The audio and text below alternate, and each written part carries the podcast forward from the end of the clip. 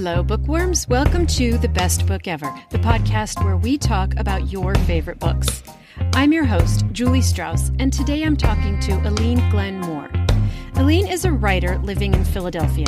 Her book, How Blood Works, won the 2020 Stan and Tom Wick Poetry Prize and will be published by Kent State University Press later this year. Ellene's poetry, lyric nonfiction, and critical work has appeared in Hayden's Ferry Review, Best New Poets, West Branch, Poetry Northwest, Brevity, and elsewhere.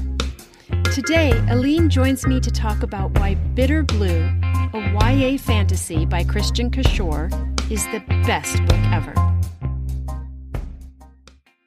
If you're looking for an easy way to support this podcast and indie bookstores, why not do me a solid and buy your books using my affiliate link at bookshop.org, an online bookshop with a mission to financially support local independent bookstores. All of the links in my show notes will take you to Bookshop. Or if you want to just go browse on your own, go to bookshop.org slash bestbookever. I'll get a small percentage from your purchase at no extra expense to you, and you'll have the satisfaction of helping to keep our beloved indie bookstores in business. Thank you for supporting my work and indie bookstores. Now, back to the show. Hi, Ellene. Welcome to the Best Book Ever podcast. Hi, thank you so much for having me. Ellene, listen, books are the most important thing in the world. We all know that's true. But I'm yes. going to ask you about the second most important thing in the world, which is pie. Mainly because you wrote in your podcast application that you make a great pie. So we're going to start there with give, give me your go to pie recipe. Well, my go to pie recipe is a blackberry pie with dried, unsweetened dried cranberries that rehydrate when you bake it. So they become plump and juicy, but also draw in some of the liquid that the blackberries release. And then my very favorite thing to do with this pie and a few other pies is to line the bottom of the crust, so between the crust and the filling, with flattened marzipan. And it's it's so good.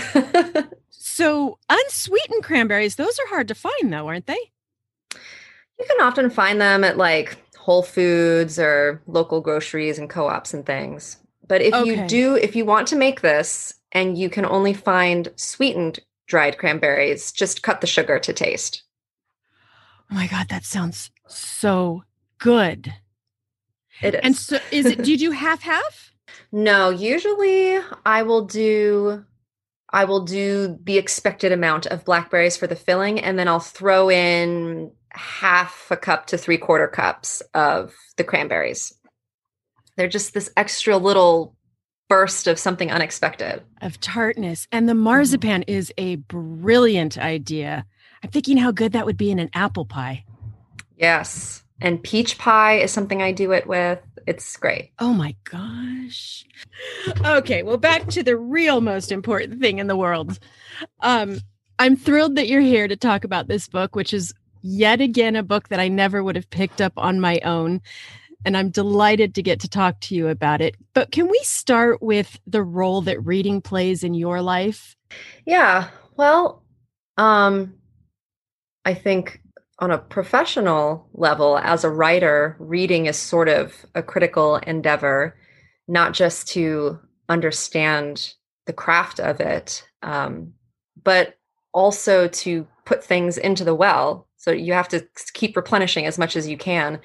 And I sort of, you know, I write mostly, mostly poetry and essays, but um, I think that you can learn something about all genres from all genres. So, um, yeah, I try to read as widely as I possibly can.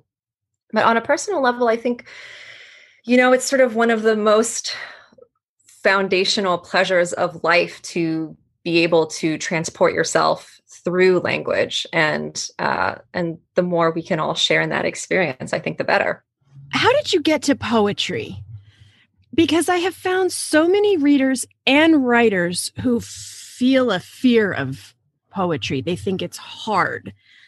Um, and so I'm always interested was it a teacher just just the exact right teacher who got you to the exact right poem or how did you discover that? I think I recall writing what at the time I thought of as poems, but I might now call verses.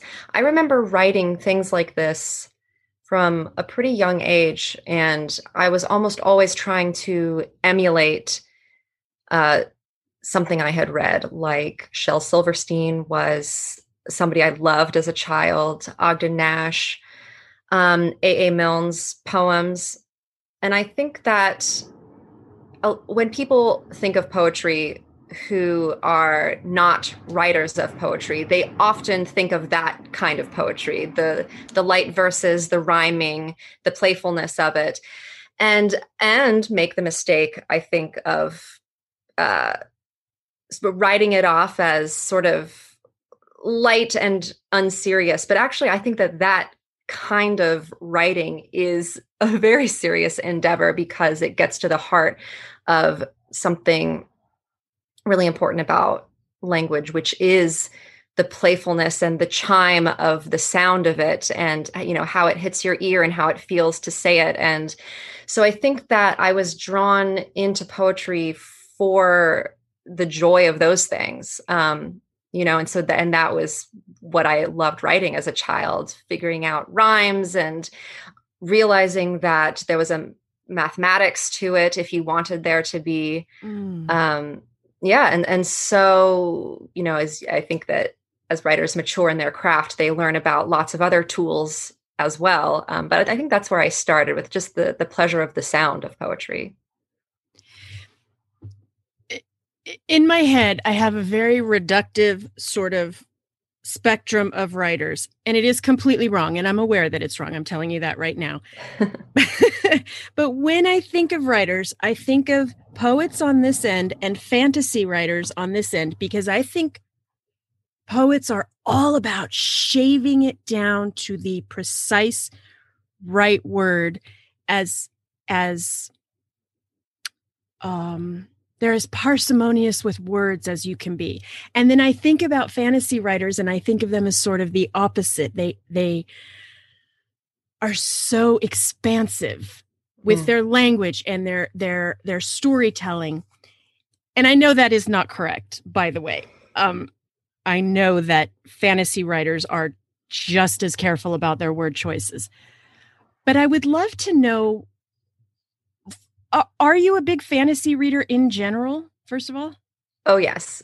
Yes. So, um, and specifically YA fantasy, but uh, but yes, in general, I would say the bulk of my reading in my life has been in fantasy.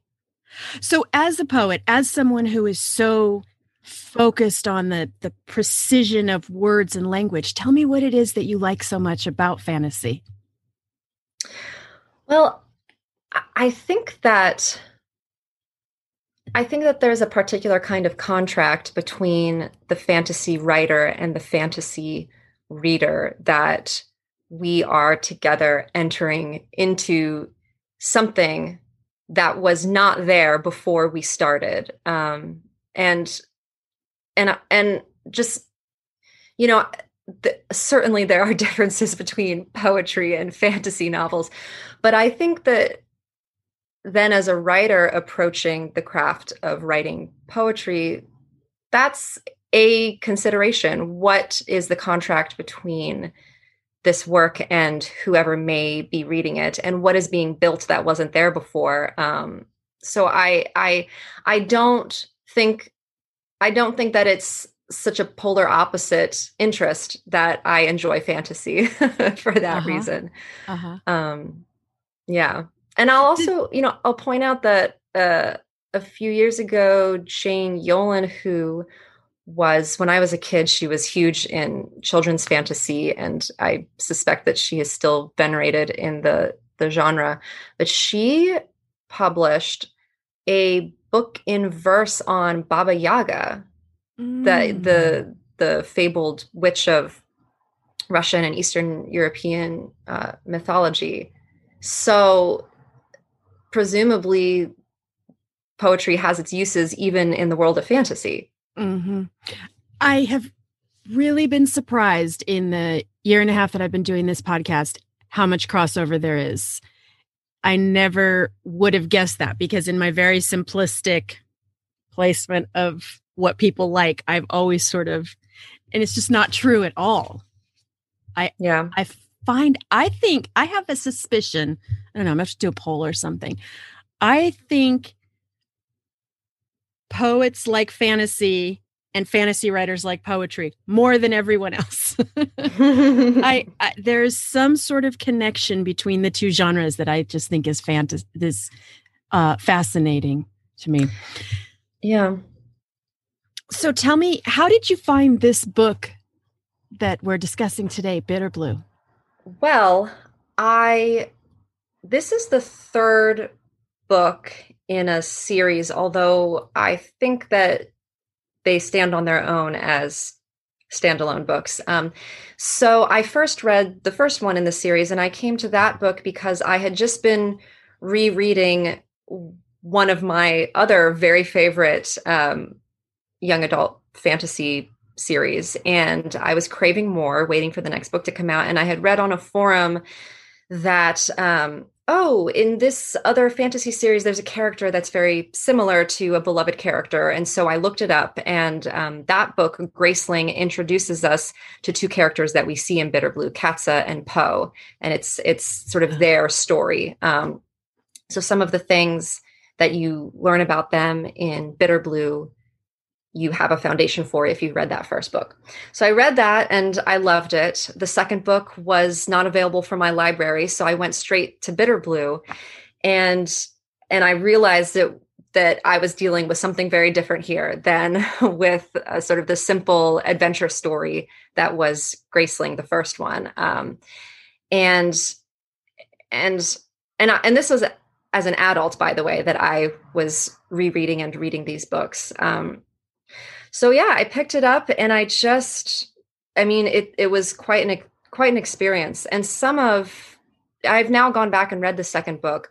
Some of the mysteries that are hinted at in Bitterblue can be answered if you read the second book and I'm so grateful that I hadn't yet because I realize now that in a lot of ways I had some of the same experiences with the story that the main character Bitterblue has where she's trying to puzzle things out and i was sort of there with her trying to puzzle things out and it was it was a very unique experience reading this book. That's a really bold choice for the author to have left those mysteries without trying to wrap it up neatly for someone who may pick up Bitterblue first.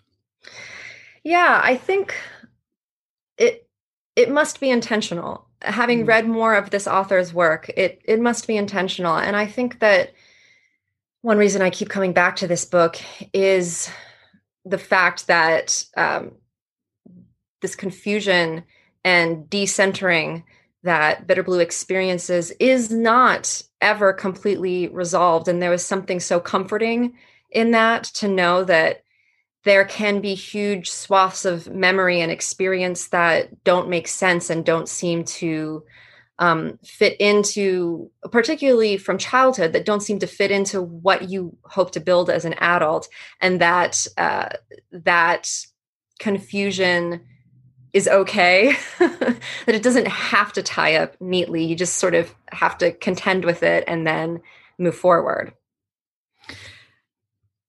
Can you describe the plot of this for my listeners who haven't come across it? You you you're the one who knows um, YA fantasy, but you said yourself that you think she's a criminally underrated author in your oh, yes. first note to me. So I have a feeling this is not even fantasy uh, readers maybe haven't come across this one. Is that your impression? It is my impression. Um, I mean, I think that the following that it has is a very uh, loyal following, but um, I haven't seen it really. Uh, I haven't seen it discussed more widely. Um, so yes, I would love. I would love to give a, a summary of the book.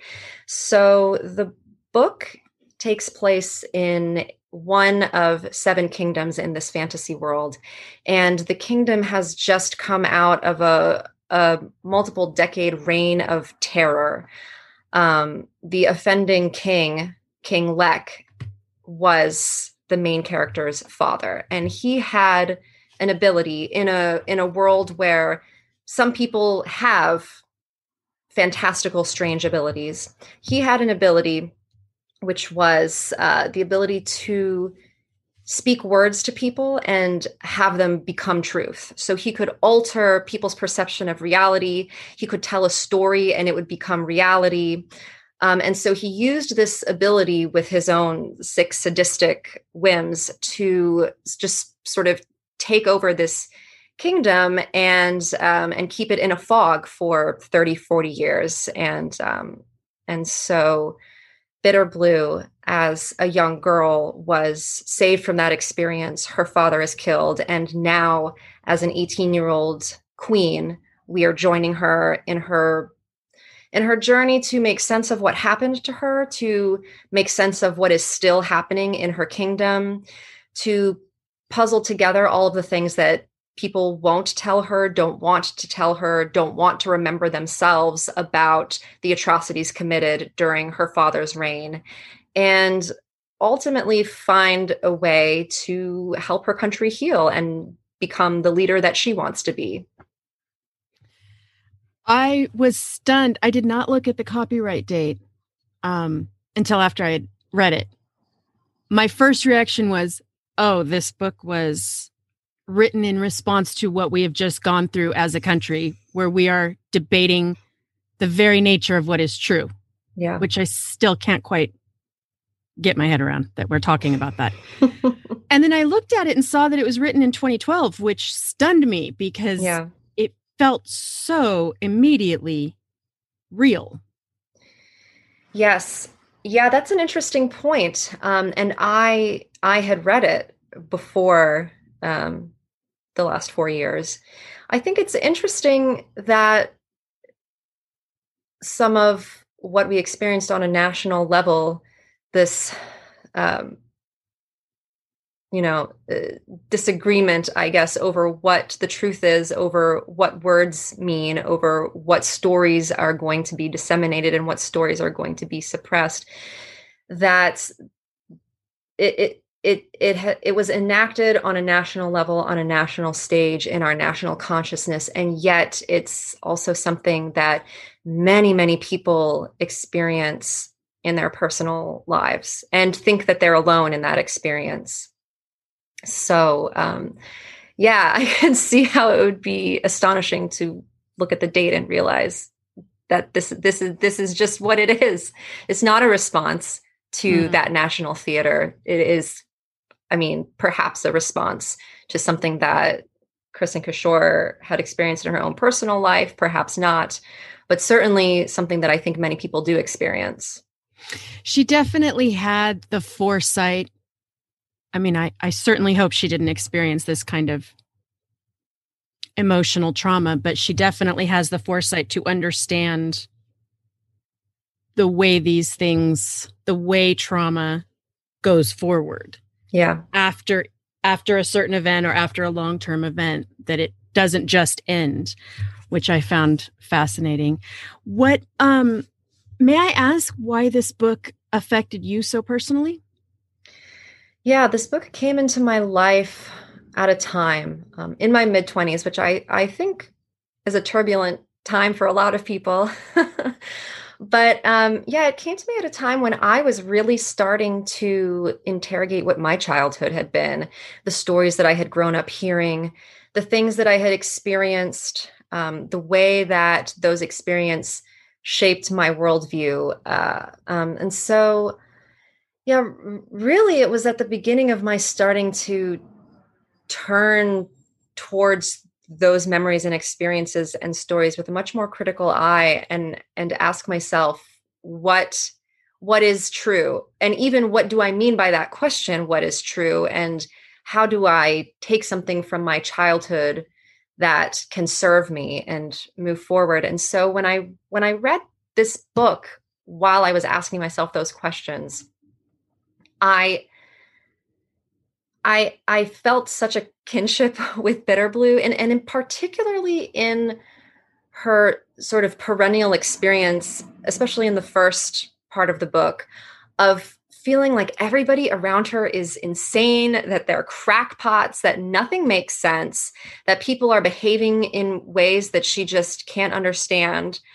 um, and and also her her self doubt that that there might be something wrong with her that there's something flawed and uncanny in her own memory which i think is a direct uh, reflection of sense of self because i think you know our memories are what we use to construct our sense of self every single day.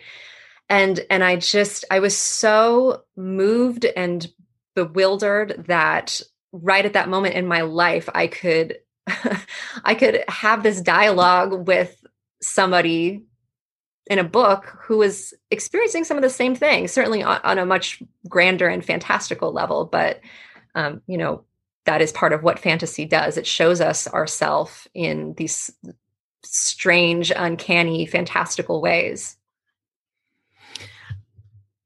There's something so universally terrifying i think about this and i have a suspicion we all feel like we could probably endure great physical pain but i don't know about you but that sensation of what we now call gaslighting, mm-hmm. where you cannot trust your own brain, chills me. I find that absolutely terrifying when I can't get a sense of what is true in in any given situation. There's something about not having full grip on your own memory that is I think it is just a universally terrifying feeling. It is. Yeah, I I couldn't agree more. I the the idea that we can be betrayed by our own minds and by our own bodies is something of sort of constant disappointment to me that that I find very disturbing and is something that I I have tried to tackle in my own writing. Um, but yes, it is it is very frightening and and and I think even more so when you're in an unstable environment as Bitterblue is as i have often felt um, certainly my childhood was punctuated with moments of extreme instability um, where you know you you have a sense that you can't trust yourself but also that you can't entirely trust the people around you that there's a question of why are they acting the way they're acting and not being able to put your finger on what's wrong about it. Um, and I, I mean it's such a something that she she executes it so beautifully in this book. Um, i mean like i said really astonishing to read. And and something else that i think this is really it's it's said explicitly in the earlier books, um, and I, I think it's really only hinted at here, but a particular facet of her father's ability was that if somebody repeated something that he said, that those words themselves out of his mouth, out of his presence, also carried that same power to alter reality. That somebody could be in his kingdom oh and travel halfway across the world and speak a lie that he has spoken and it will forever alter the person who hears it which i mean it i'm i'm getting chills right now thinking about this just the power that words have and the power specifically that the words of abusers have and and how they just they really do they're able to change the reality of everybody that those words come in contact with it, it's a really fascinating portrait of abuse and trauma for so many nuanced reasons. Did, did you have a better sense of who she could trust given that you had read the first book but not the second because that was the part that I found very chilling was all of the advisors of her father that she inherited but it yeah. down to everyone like people when she snuck out and that's not a spoiler she sneaks out pretty early yes. on in the book um and even then i was thinking i i don't know that you can trust this person any yeah. of these people did you have a better sense um of who she could trust given that you had read the first book well i think that in itself this book expects us to believe in Katsa, believe in Poe, believe in Giddon, believe in Helda. Um, and those are all people that we know from the first book. So I, mm. I did have experience with those characters, and I did suspect that I, I, had no reason to think that she couldn't trust them. But I also think, as a standalone, I think that they're clearly positioned as removed from Leck's reign and therefore uh, not involved in the in, in what she calls like the, the crackpots, like yeah. all of the advisors and the people lying to her. Some things do make sense that there is a reason for the lies and um, and the continued lies on the part of her advisors, and those reasons have to do with their own pain and shame at what they experienced. Um, you know, are those good reasons? Are they good enough to forgive them? I think that's something everybody has to contend with for themselves but um, they have they have those reasons which are not things that Katsa, Poe, Giddon, those other people. They didn't experience that not being in the kingdom at the time. So I think, I think, I think, I think it's safe to say that any reader coming into this, I wouldn't say that you have to read the earlier books. I think that what you need is there in the in this book. Yes. Yeah, I'm just sort of uh focusing on the way it's a very different experience because it is it my the book that I have specifically says that it's a standalone. Mm-hmm. Um, so you definitely can go into it without reading the others.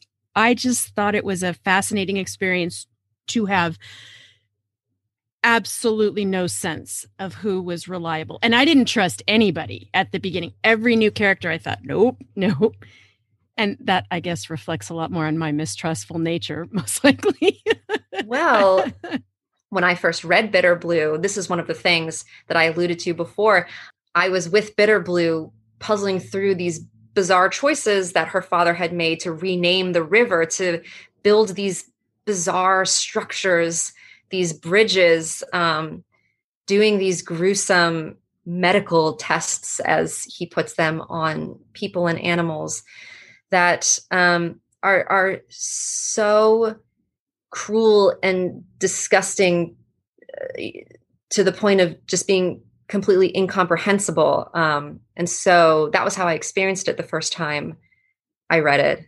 I still find them cruel and disgusting, of course, but having read the second book, you start to see ah, this is this is an insane, sadistic person with uh, with an obsession with an obsession with recreating the world exactly how he wants it to be. And it's not enough for him that he can just say lies and have them believed. He also has to get his hands in there and break things and break people and physically remake the world. It is quite disturbing, isn't it? now I really want to read that one because I think the other thing she does really well is the seed of the the monster is always a little bit appealing. Who wouldn't I did have moments where I went, who wouldn't love that power yeah. to be able to make whatever we say true. And of course, in this book it's already morphed into monstrosity now I really want to read the second one. Yeah, the second book, I highly recommend it. You should read it. It's just another remarkable book from another from a remarkable writer. So tell me, what are you reading right now? What are you into these? Well, I've always got a few things going. So, um while I walk the dog in the evening, I'm listening to One Last Stop, which is Casey McQuiston's new book. Oh yeah. And is that good on audio? It's delightful. Yeah. it, it's it's delightful. Um, I every now and then have been turning to Upstream by Mary Oliver. Oh, it's nice. uh, one of her many beautiful essay collections, or some of them feel like prose poems to me. But um, yeah, just do you listen to that on audio? No, I've been reading it, but um, what an idea! Maybe I'll get it on audio so I have something for the dog walking once I finish one last stop. Uh, yeah, how how does poetry translate to audio? Do you think it works well in that format? I've never tried that. I don't know. I I mean there are there's obviously spoken word, um, mm-hmm. but then mm-hmm. there are there are poems and there is verse that is written that is always meant to be read aloud. And I, I, guess you could argue that all poems are meant to be read out loud. But do I want necessarily somebody reading them to me in my mm-hmm. ear, one after the other? I don't know. I haven't really thought about it before. I, I really have never reached for poetry on audiobook. I'll have to give it a try so I can decide what I think about it. yeah, I I've never thought about it either. And my first my gut reaction is, well, it would have to be the author reading it, right? You can't hire an actor. Although I have been to a lot of really bad poetry readings. Yes. so so I might not be convinced that the author is always the best person to read the work, but maybe, maybe. Certainly if the author has a specific vision, then then he or she is the best person to read it.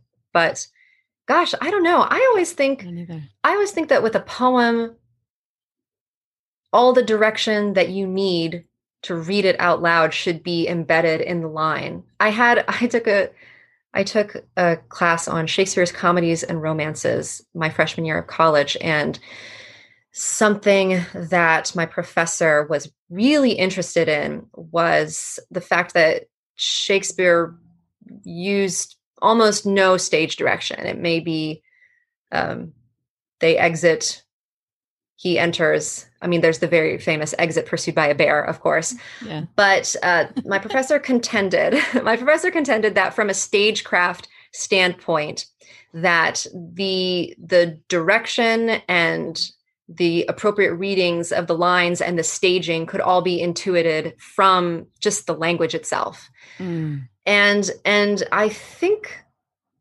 i i think the same applies to poetry that everything that you need to know how it ought to be read should really be right there in the language in the line breaks if it's lineated in um, the rhythm.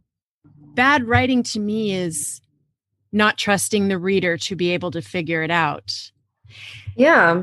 Which is something i really like about this book because i wasn't spoon fed and um, she trusted me a lot with the backstory that I didn't fully get, but it was still made for a great read. Yeah, and I think, I mean, I think it comes back to this idea of there being a contract between writer and reader. That to to disrespect that contract is sort of like a like a very profound kind of disrespect. Yes, and and I also love that about this book that the that there's a trust there but there's also there's an experience of decentering as you read it which i think is appropriate to the material.